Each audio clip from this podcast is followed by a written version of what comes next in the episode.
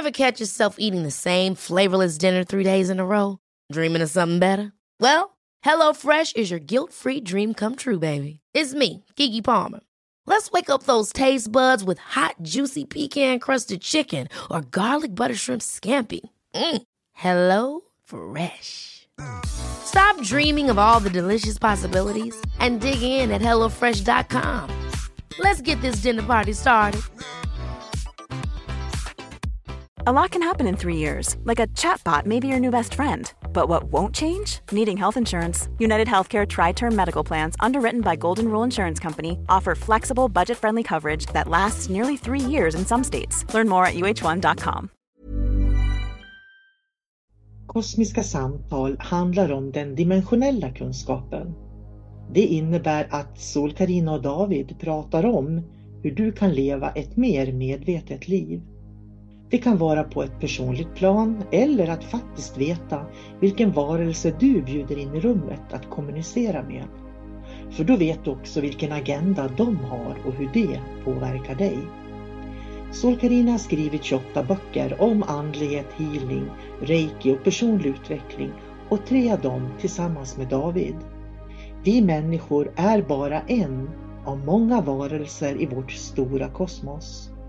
Hur du expanderar ditt medvetande som människa och utforskar dig själv pratar vi om i podden.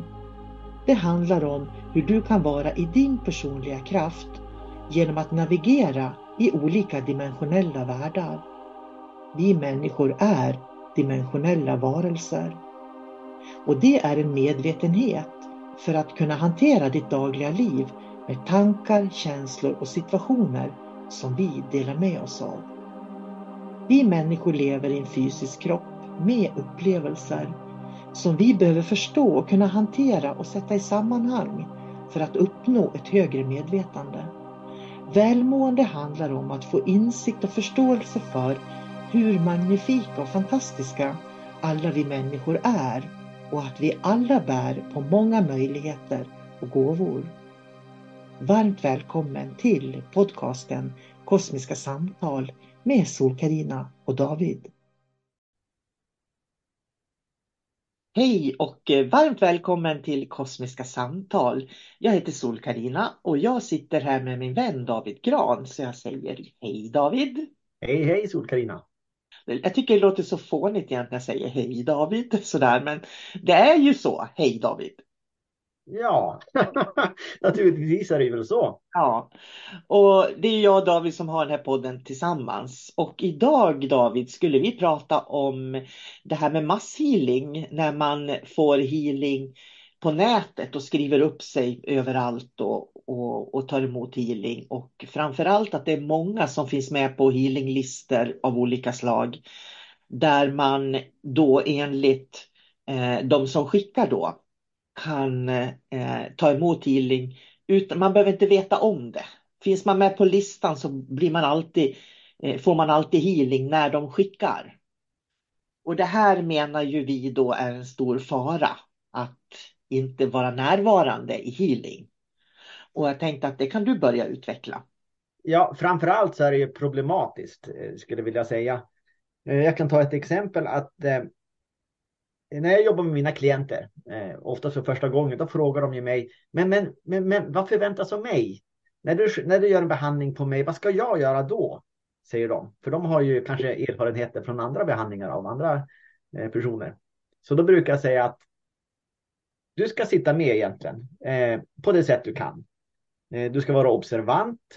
Du ska känna in. För, för kropp, det kommer bara jobba energier i kroppen på olika sätt. Och, eh, människor reagerar alltid olika på det. En del kanske känner pirrningar, en del kanske får ont på olika ställen, en del känner att de är avslappnade, en del börjar gråta. Eh, och det där är jätteviktigt att vara närvarande och känna in allt som händer i kroppen. För då är ju klienten medveten och liksom kan börja nyansera vad som händer i kroppen. Så för, att, för mig är det det absolut viktigaste. Om en person ska utvecklas över tid, så då måste den kunna liksom lära sig förstå och tolka signalerna i sin egen kropp också. För de ska ju ta över och börja göra sitt eget energiarbete också. Eh, så därför måste man vara närvarande. De kan, visst, de får ju eh, behandling, de får ju behandling ändå. Men eh, om de till exempel steker köttbullar på spisen samtidigt som de har en eh, tvättmaskin som de ska hålla koll på. Och så är det ungar som står och eh, rycker bak i byxbenen och vill ha uppmärksamhet. Så då, då är man inte, man är inte närvarande helt enkelt. Nej, för faktum är att du kan inte lära dig någonting om dig själv och healing eller läkande eller botande handlar ju väldigt mycket om att lära känna sig själv så att man kan expandera sin medvetenhet inom sig själv. Eh, för att jag gör ju lika, jag brukar säga sitt tio minuter före och slappna av och liksom bara känn in var du befinner dig. Och sen är det ju olika hur lång tid healingarna tar då. Jag har ju också allt ifrån 20 minuter till 45 minuter som jag håller på. Eh, och så ber de att de kan sitta och blunda, men de behöver inte blunda. De kan ligga, men ligger man ska man vara försiktig så man inte somnar. Då är det bättre att sitta. Och sen brukar jag säga att när en, en viss tid har gått då, och då brukar jag tala om hur lång tid de, ifall att de sitter och blundar. Öppna ögonen då och bli närvarande i rummet, brukar jag säga. Sen är det också viktigt, tycker jag, precis som du säger, för jag är ju med på exakt det, att man ska vara närvarande. För att bilder, minnen, känslor som kommer upp är ju det man ska bli medveten om. Och oftast det som kommer upp under en healing är det man släpper taget om eller bearbetar.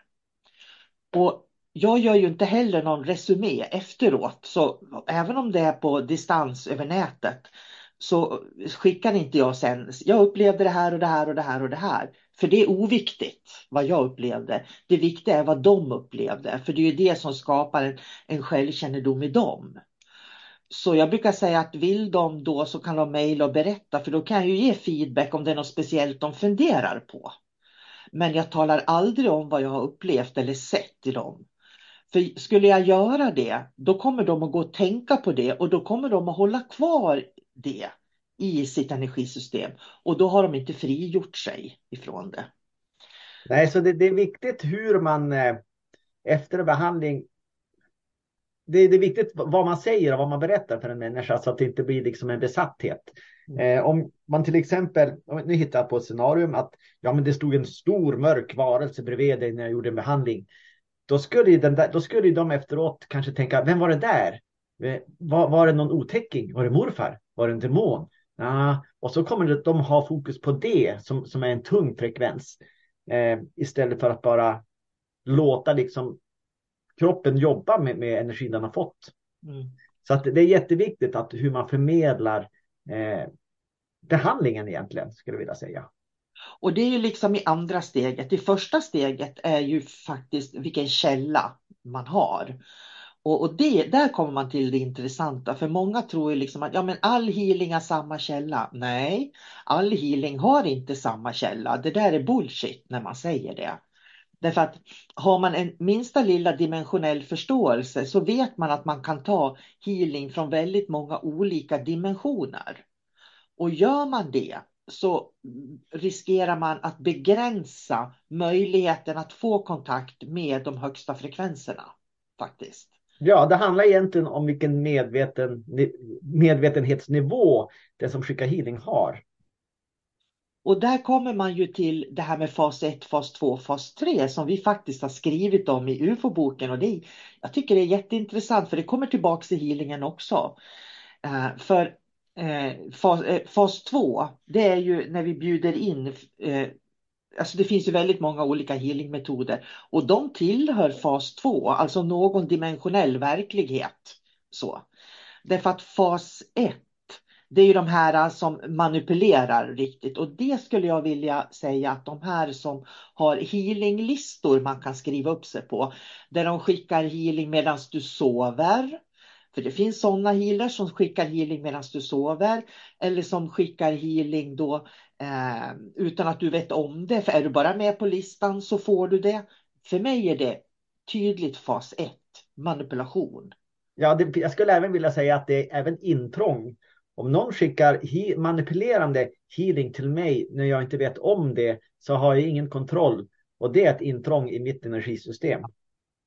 Och, och det är så intressant för att du lär ju aldrig känna dig själv om du får det, det intrånget, för det är ett intrång, det håller jag med om. Men skickar du healing med fas 3, då jag är inte en kanal på något vis. Jag ingen healing filtreras genom mig. Jag bjuder in dem att stå i rummet och när de står i rummet då eh, kommer jag att kunna tona in på de högre frekvenserna.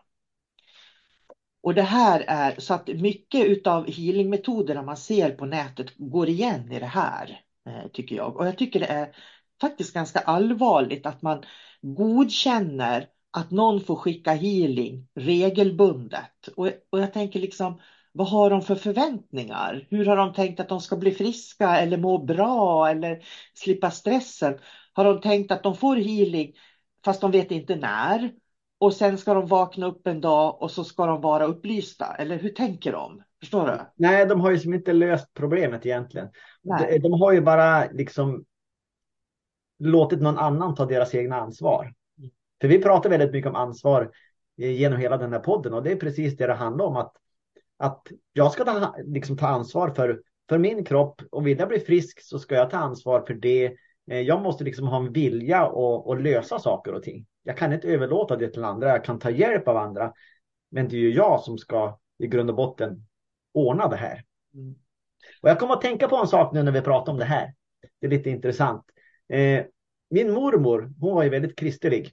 Och hon bad ju väldigt mycket för, för eh, sina barn och barnbarn och familjer. Och då tänkte jag här, just här och nu, jag har tänkt det förut, att det där det är också någon typ av healing. Men, min gissning, men det är inte en manipulerande healing. Utan jag skulle vilja säga på något sätt så är det här fas 3 healing. Hon ber till sin högre makt, till sin gud. Eh, men hon har inte en massa krav.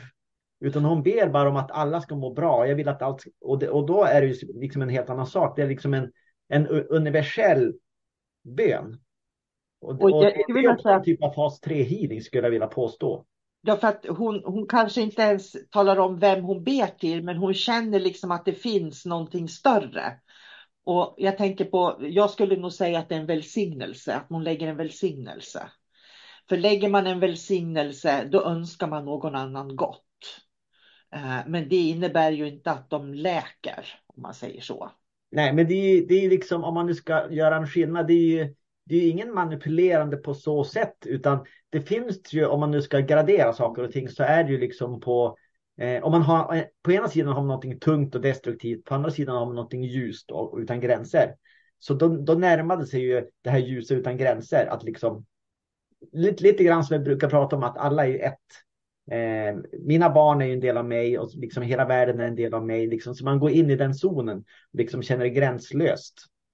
Eh, så att det var bara en intressant tanke som jag fick. Ja, och jag tänker att Eh, att, att ge välsignelse eller be, om man säger be för människor, det är att säga att allt gott till dig. Jag önskar dig en fin dag.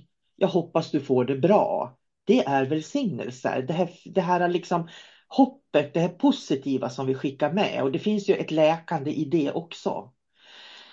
Men jag skulle vilja backa tillbaks för att det är nämligen så här den 18 februari. Då kommer ju vi att ha Nefertiti Cosmic Healing online. Så att alla som vill ta emot healing, eh, Nefertiti kosmisk Healing, kan göra det klockan åtta på kvällen. Och då tänk, tycker jag att det är så viktigt att definiera skillnaden på vad vi gör då mot vad man gör när man skriver upp sig på listor eller man tar emot healing av någon som talar om du har det här problemet och det där problemet och det där problemet. Liksom, eller så. Därför att i Nefertiti kosmisk Healing, det bjuder vi in gudinnor och det är ju fas 2 varelser och fas 3 varelser vi bjuder in där. Det är gudinnor, änglar, eh, uppstigna mästare, galaktiska guider, ljusvarelser och eh, själsgrupperna. Men den som utför den här healingen gör det på ett väldigt speciellt sätt då. Där man eh, placerar sig själv på en väldigt hög frekvens genom speciella tekniker. Då. Och sen bjuder man in dem i rummet att utföra healingen. Så jag har egentligen en enda uppgift och det är att liksom bjuda in dem så att de som, ha, som vill ha ska få healing. Och när man gör det då går det inte genom mig på något vis. Eh, då, man får ingen återkoppling utan då kommer den det som de behöver just då. Och sen har du den här närvaron som vi pratade om. Att de sitter en stund före, de öppnar ögonen, de sitter i 20 minuter, tar emot det här då. Och de, eh, det är ingen som kanaliserar någonting. Det är ingenting omedvetet utan du ska sitta och uppleva dig själv tillsammans med det här mötet med fas 2 och 3 då. Och det är skillnad. Jag vet att många människor har svårt att känna den här skill förstå skillnaden, men det är skillnad. Ja, ja, det räcker ju ofta med att tänka logiskt också. Eh, för det finns ju de som jobbar med mörka, eller ska man säga lägre energier. Och det, då är det bara att tänka, vad, vad, vad vill jag välja? Vill jag ha det här ljuset eh, eller vill jag ha det här tunga mörka? Och, och det kan man känna själv också, men, men in, om man inte känner det så kan man inledningsvis bara tänka, vad, vad vill jag ha? Så, så att, och det finns ju healers som berättar till exempel att eh, ja, men jag jobbar med en viss frekvens. Eh, och så kan du avgöra, är den låg eller är hög frekvens? Och så, så man kan börja navigera rent och tänka logiskt. Mm. Eh, det, är väl, det är det jag kan säga är första, första steget är att tänka logiskt. Andra steget är liksom bara känna och lära sig känna in vad känns bra för mig. För det är just den här medvetenheten att du är närvarande hela tiden också som är viktig. Så att det är ingenting som sker i det dolda utan det allting sker i medvetenhet.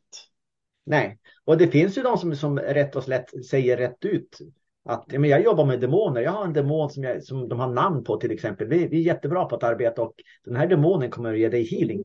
För demoner, de är, de är ungefär på våran frekvens. De är lite lägre för människans fysiska kropp är ju låg, höjd till tredje dimensionen.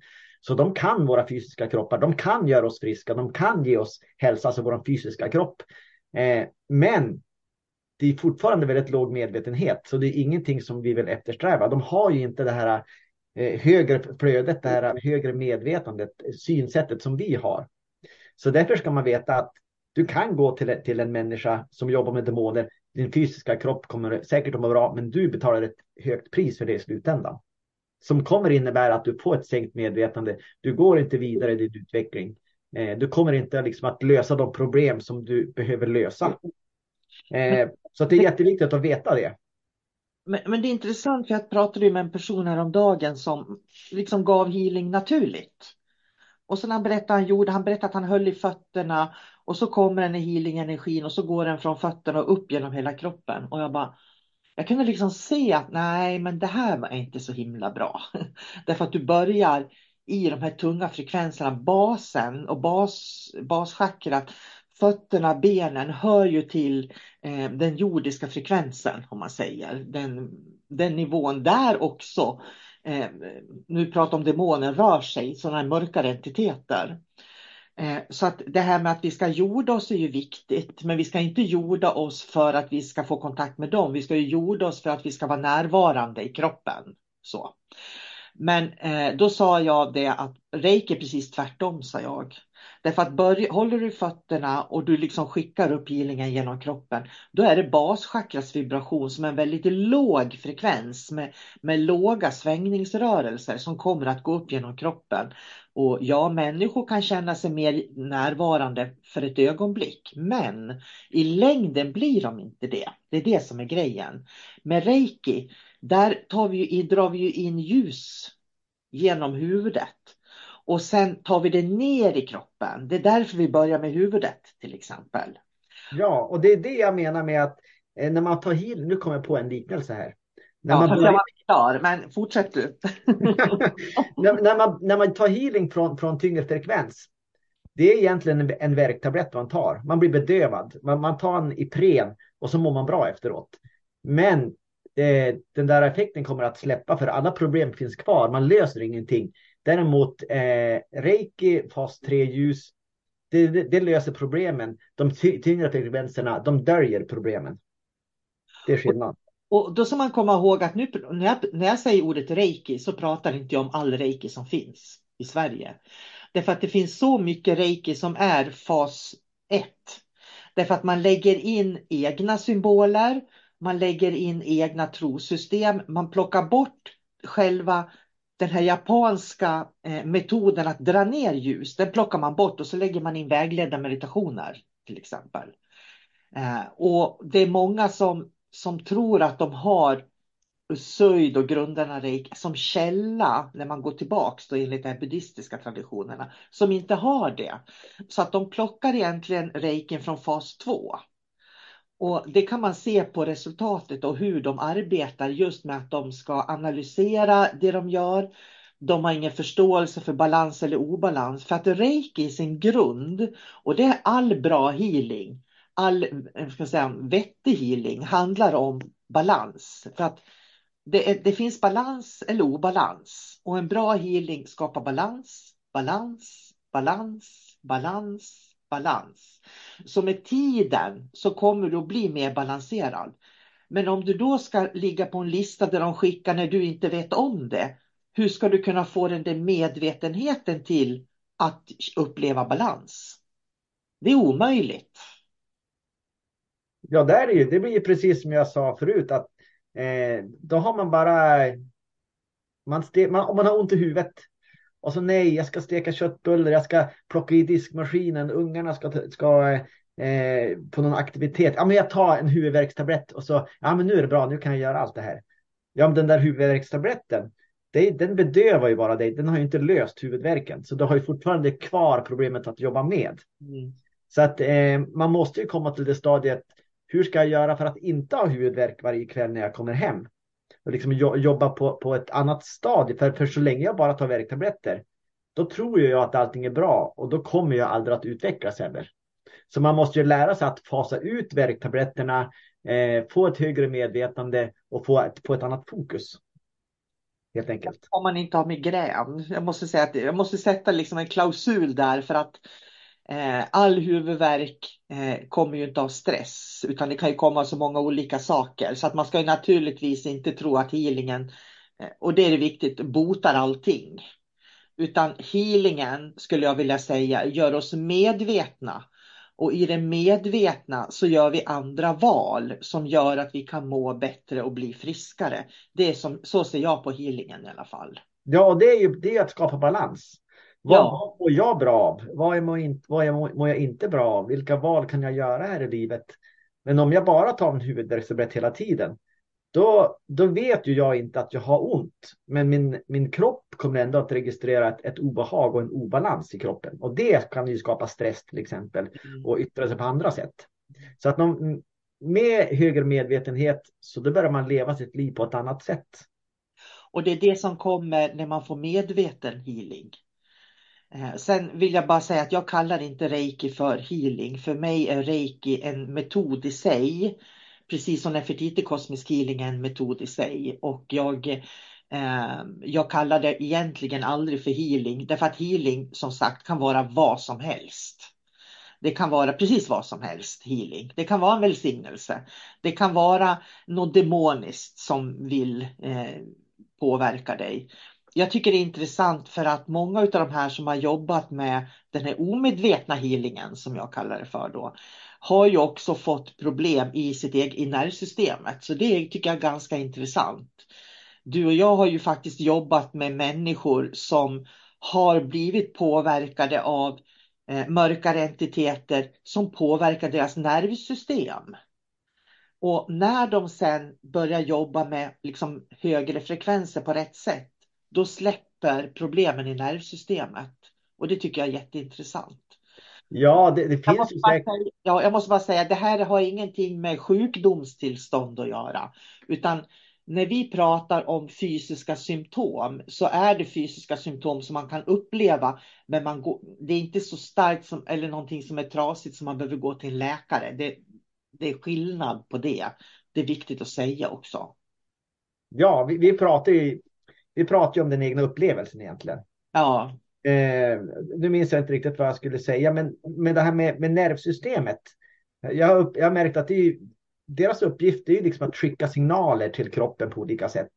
Eh, till och från hjärnan. Man har ont i handen eller Sen är det även den här psykiska aspekten. Eh, den inre världen, den ger ju också avtryck till den här eh, känslan eftersom allting går ju via eh, våra nerver. Det är bara signaler. Och allting som vi inte kan se, den här dimensionella, eh, som även känslor och dylikt, det går ju också igenom eh, nerverna. Så att vår, våran kropp är liksom som en, en eh, central som tar emot all information som finns i vår kropp, utanför oss. Så att det är ju all information, även i det yttre, finns ju i oss.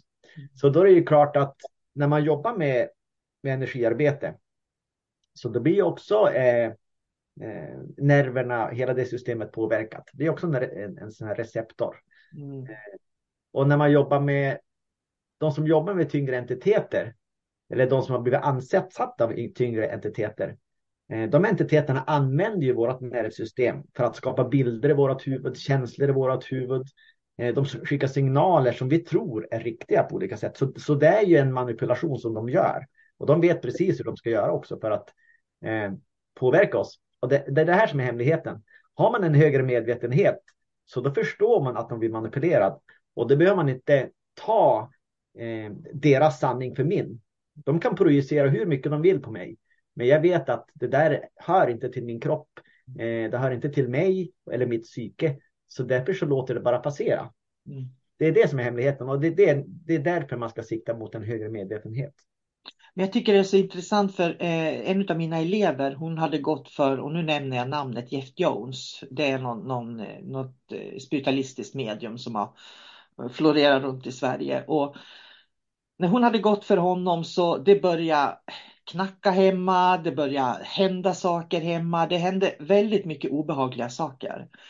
Sen gick, kom hon till mig då och lärde sig den reiki som jag utövar då och började jobba med de metoder som jag har i reiki för att vibrationshöja. Och varenda dag jobbar hon med de metoderna. Och nu har det slutat knacka på dörrarna och i lägenhet eller i hennes hus. Eh, hon upplever att eh, det har blivit lugn och ro hemma hos henne. Så att det här ljuset som hon har tillfört genom reikin då har vibrationshöjt hela hennes hem och henne själv. Så hon har inte längre problem med diverse konstigheter. Och, eh, någon gång hoppas jag göra en podd med henne faktiskt om det här för att det, det är ganska intressant tycker jag. Eh, det hon, eh, den förändring som hon har gått igenom när hon börjar eh, välja rätt frekvenser. För då hade ju hon fått lära sig också någon sorts healing av honom där de här andeläkarna som finns på andra sidan då skulle hjälpa till. Eh, och, och det är ju, förlåt att jag säger det till alla spiritualister, men det är en ett mycket begränsad healing. Därför att eh, eh du kopplar inte in dig på det universella flödet den vägen när du låter en osynlig andekontakt som du inte vet vem det är göra healing på dig. Det kan jag säga att det skulle jag aldrig gå med på. Och ofta så i all healing som man får så kan man uppleva ett tillfälle, en tillfällig förändring eller förbättring. Eh, men den blir inte konstant om man inte jobbar medvetet eh, med den. Mm. Och eftersom vi kom in på det här spåret så kan man ju också säga att många människor som eh, upplever att mitt hus är hemsökt och eh, kan ni städa mitt hus och så flyttar de någon annanstans. Åh, här är det också spöken och det är spöken överallt och eh, jag har förmågan och, eh, och, eller jag är utsatt för, eh, jag har så otur, det var alltid massa eh, entiteter här som, ja, det kanske inte är husen det beror på. Det beror inte på platserna. Det beror på dig och vilket tillstånd du är i. Om du har på dig dina glasögon som du har ritat eh, en demon på, då kommer du att se demoner vart du än tittar, för de finns ju där. Så att eh, när man höjer sin frekvens så då, då fasas ju liksom entiteterna och mörkret ut. Mm. Och eh, då får man se en helt annan värld. Så att återigen, det handlar om det egna ansvaret. Man kan inte skylla på att, att ett hus är hemsökt. Ett hus kan vara hemsökt. Men oftast så är det ju personen det beror på. Mm.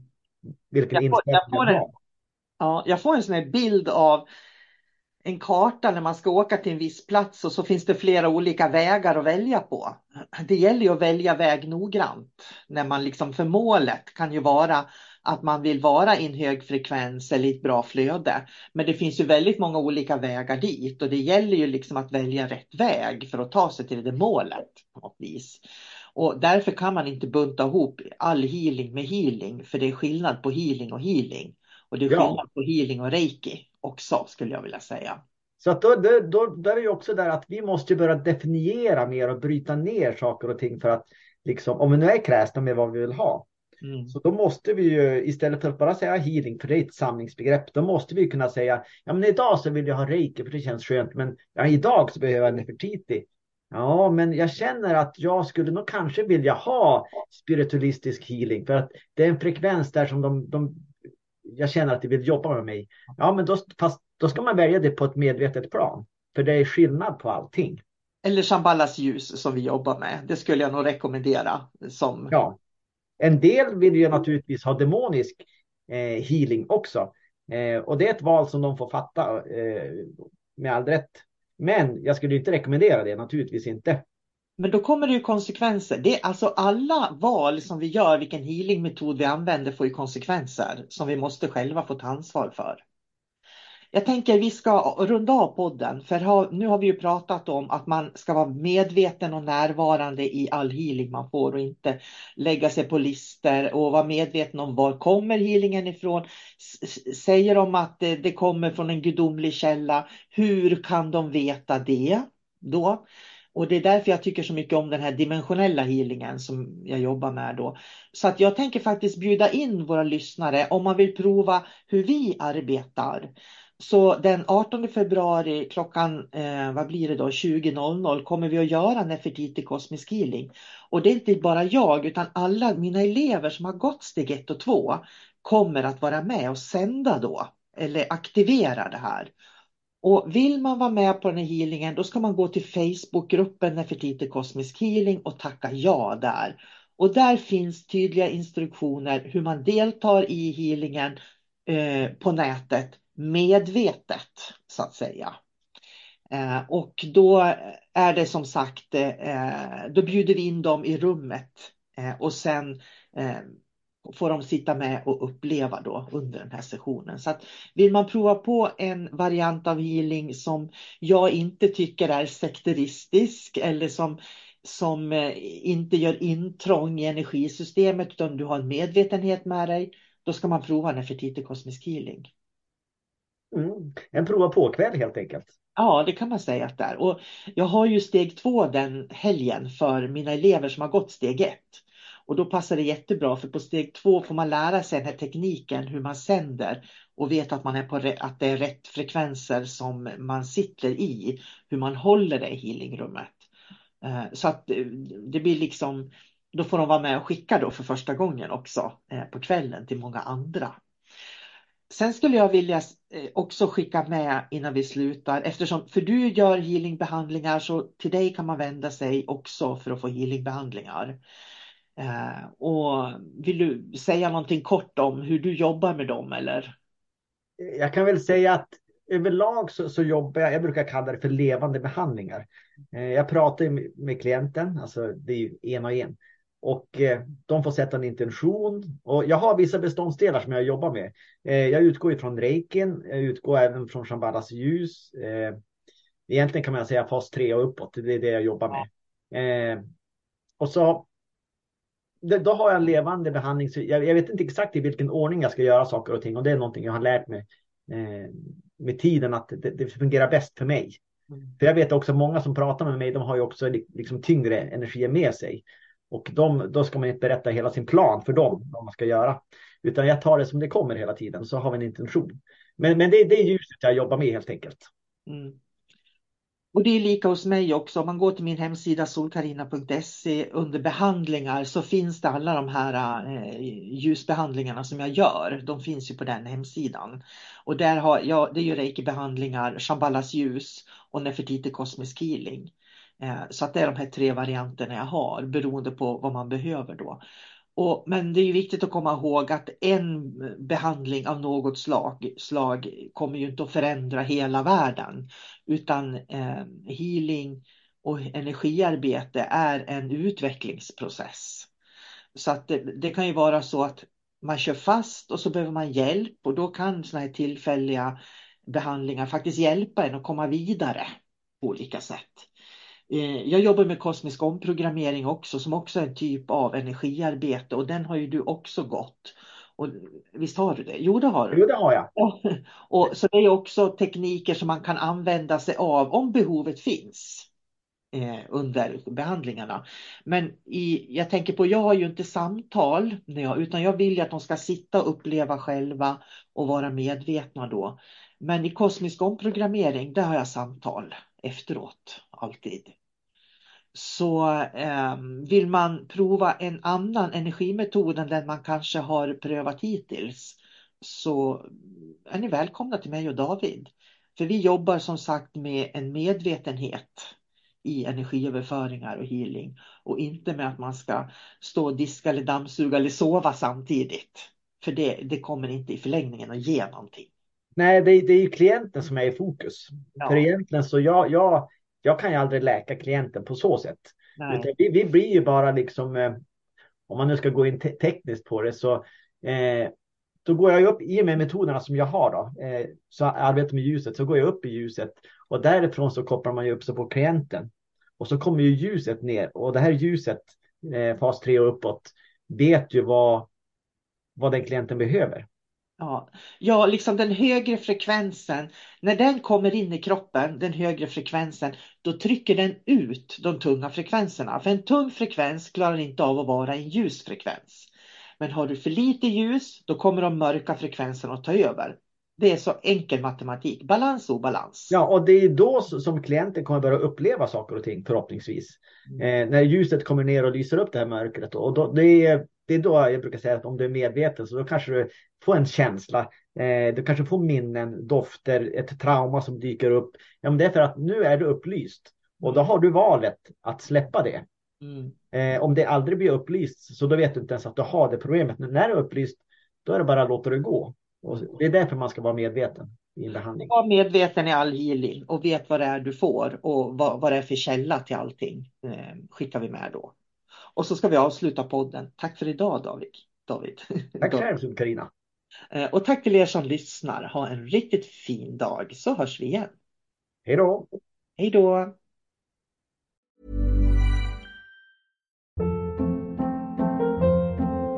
Hold up. What was that? Boring. No flavor. That was as bad as those leftovers you ate all week. Kiki Palmer here, and it's time to say hello to something fresh and guilt-free. Hello Fresh. Jazz up dinner with pecan-crusted chicken or garlic butter shrimp scampi. Now that's music to my mouth. Hello Fresh. Let's get this dinner party started. Discover all the delicious possibilities at hellofresh.com. Imagine the softest sheets you've ever felt. Now imagine them getting even softer over time. That's what you'll feel with Bowl and Branch's organic cotton sheets. In a recent customer survey, 96% replied that Bowl and Branch sheets get softer with every wash. Start getting your best night's sleep in these sheets that get softer and softer for years to come. Try their sheets with a 30-night guarantee. Plus, get 15% off your first order at bowlandbranch.com. Code BUTTERY. Exclusions apply. See site for details.